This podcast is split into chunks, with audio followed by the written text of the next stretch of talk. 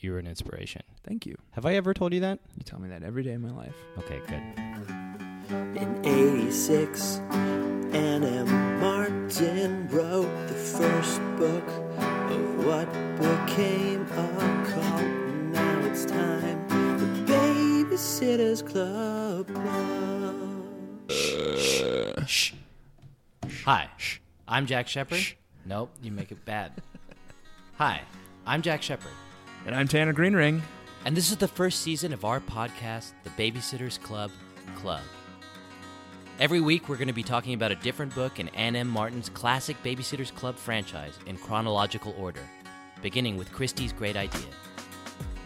We'll be talking about our favorite characters, Claudia is wearing a bra now, and the way she talks about boys, you would think, you would think that they had just been invented. Yeah.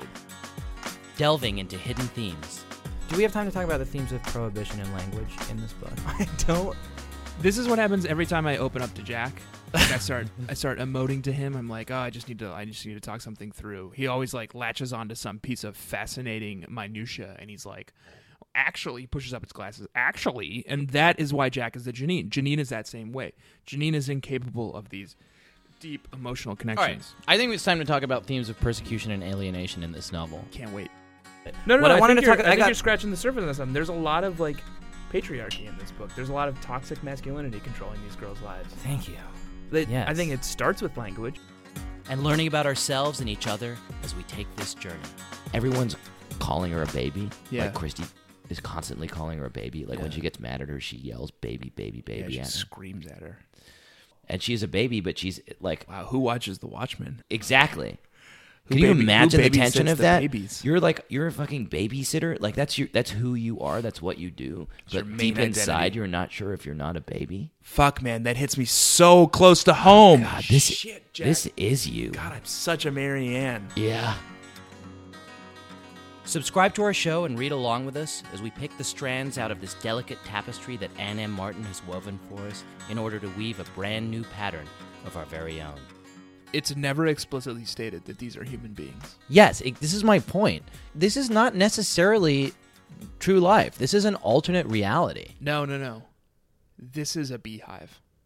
What? These are bees.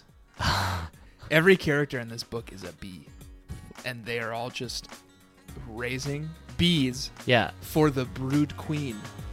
We'll be back on Monday, February 29th, with our very first episode.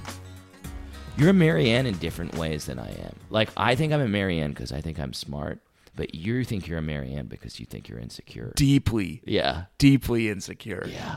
Wow. That's powerful. I'm the baby who's babysitting. Yeah.